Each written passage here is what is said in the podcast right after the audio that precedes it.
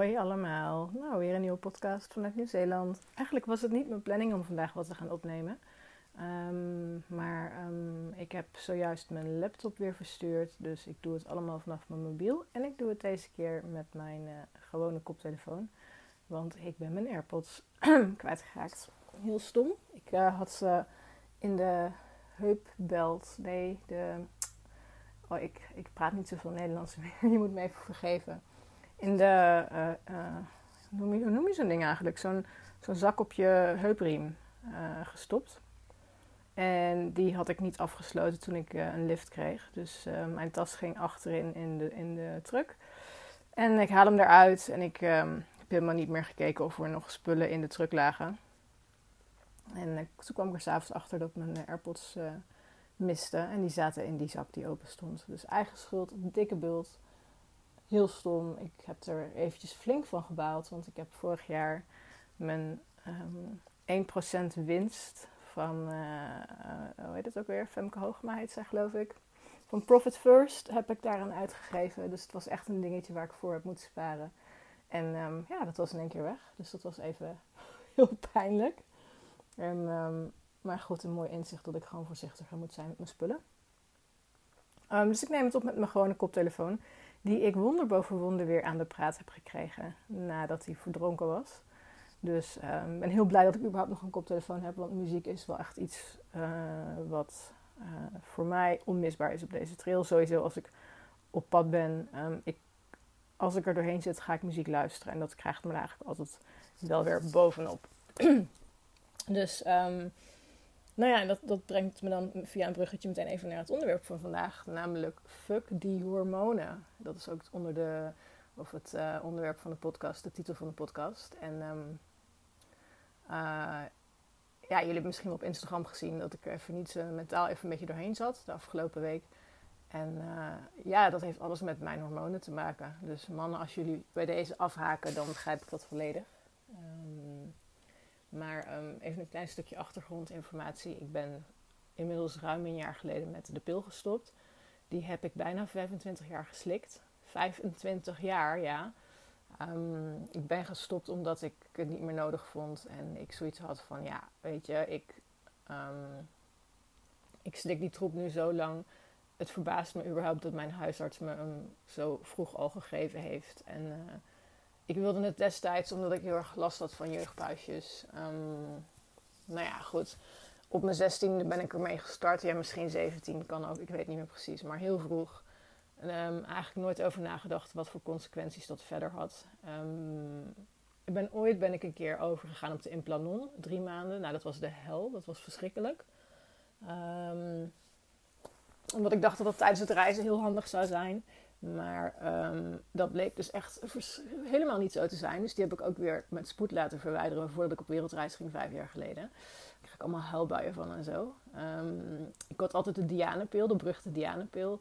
En ik ben zo gevoelig voor dat soort dingen dat toen hij eruit ging moest ik een paar andere testen. Had ik de microginon. Nou, dat was helemaal niks.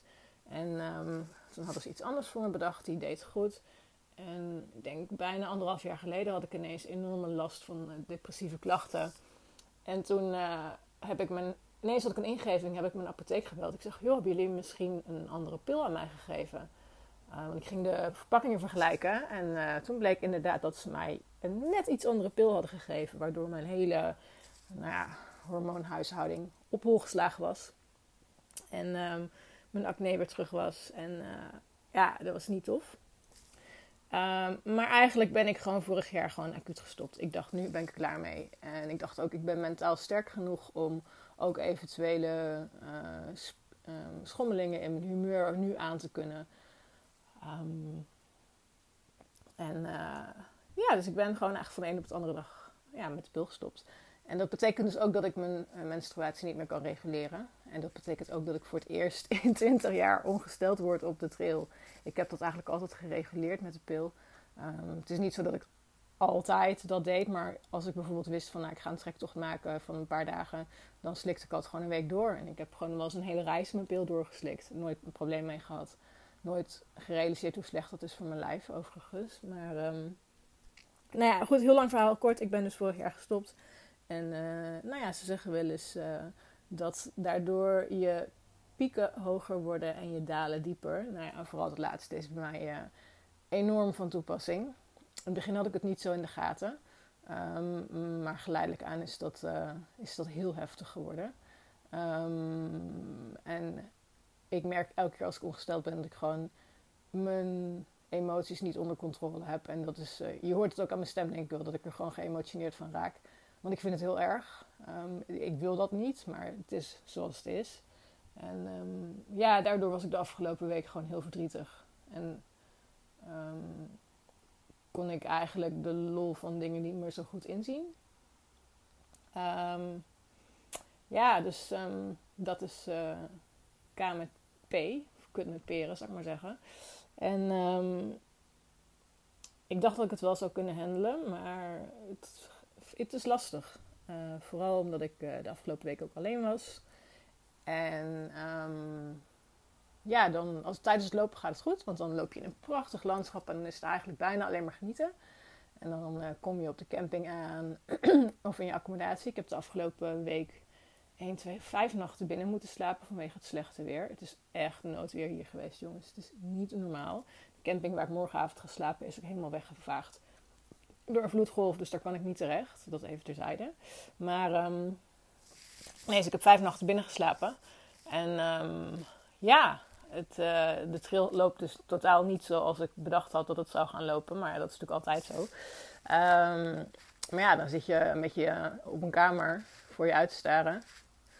En dan, uh, ja, dan slaat de, het verdriet en de emotie wel toe. En dan merk ik ineens van dat ik gewoon het niet onder controle heb. Dat ik enorme huilbuien krijg. Mezelf heel, heel erg zielig vind. Ja, nu kan ik erom lachen, maar dat was vanmorgen echt wel anders. Dus um, ja, uh, ik heb van de week zelfs een dag uh, zonder mijn heupriem gelopen. Omdat die gewoon, dat, vanwege de kramp ging het niet. Ik werd precies halverwege die dag ongesteld. Dus ik was al onderweg. En ik dacht echt alleen maar, oh, hoe ga ik, het, oh, hoe ga ik, hoe ga ik dit doen? Nou, gelukkig was het een roadwalk. Dus heb ik alleen met al mijn gewicht op mijn schouders gelopen, een, eh, een groot deel. Dat was best heftig. Maar ja, ik, uh, ik ken dit dus eigenlijk niet zo goed, deze emoties. En uh, het maakt de trail wel een stukje uitdagender. Um, dus ik heb ook besloten om hulp in te schakelen.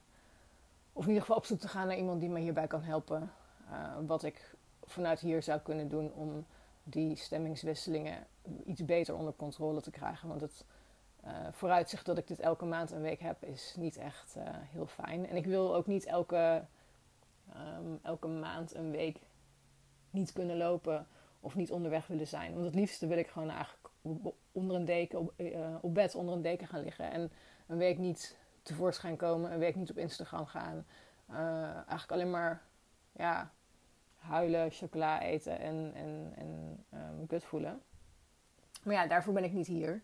En dat is ook niet wie ik was. Ik was altijd, als ik ongesteld was, was ik wel een klein beetje één of twee dagen wat minder in mijn hum. Maar dit heb ik nog nooit zo ervaren. Dus um, ja, ik, um, het, is een enorme uitdaging geweest de afgelopen week.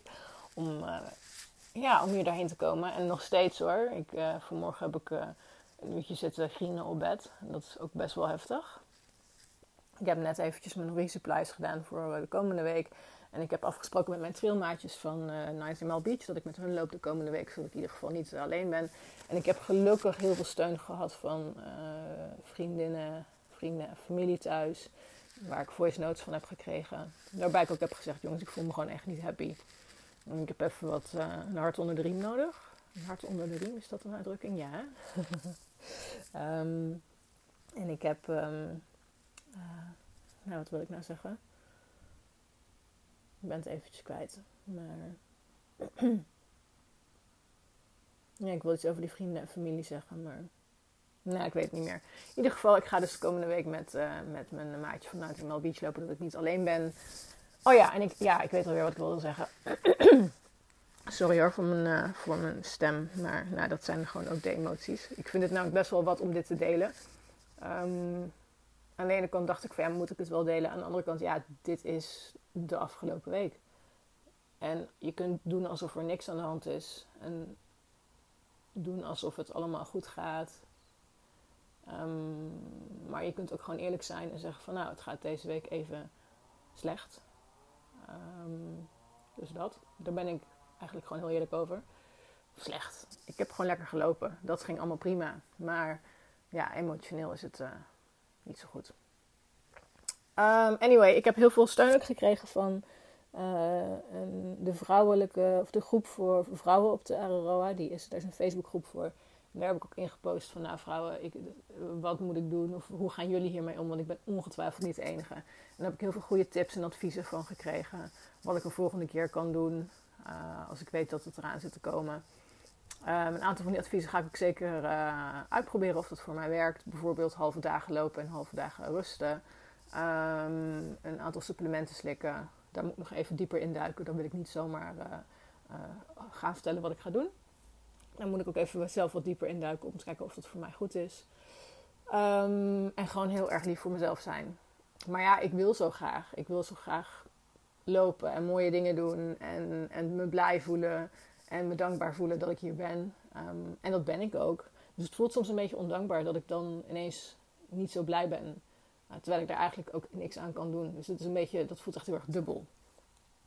Um, dus ja, dat is mijn afgelopen week. En um, ja, wat moet ik er verder nog over zeggen? Het was heftig. En ik ga het nu uh, afronden. Ik ga er niet nog meer over zeggen. Maar uh, nou ja, mocht je net als ik ja, dus last hebben van dit soort um, uh, schommelingen in je humeur. Um, nou ja, weet dan dat je niet de enige bent. En uh, ja, dat het ook weer overgaat. En um, ja, dat wij vrouwen gewoon echt wel vet stoer zijn dat we dit doen. Um, en dat ik het bewonderenswaardig vind voor elke vrouw die hiermee te dealen heeft. Dat ze dit doet en of gedaan heeft in het verleden.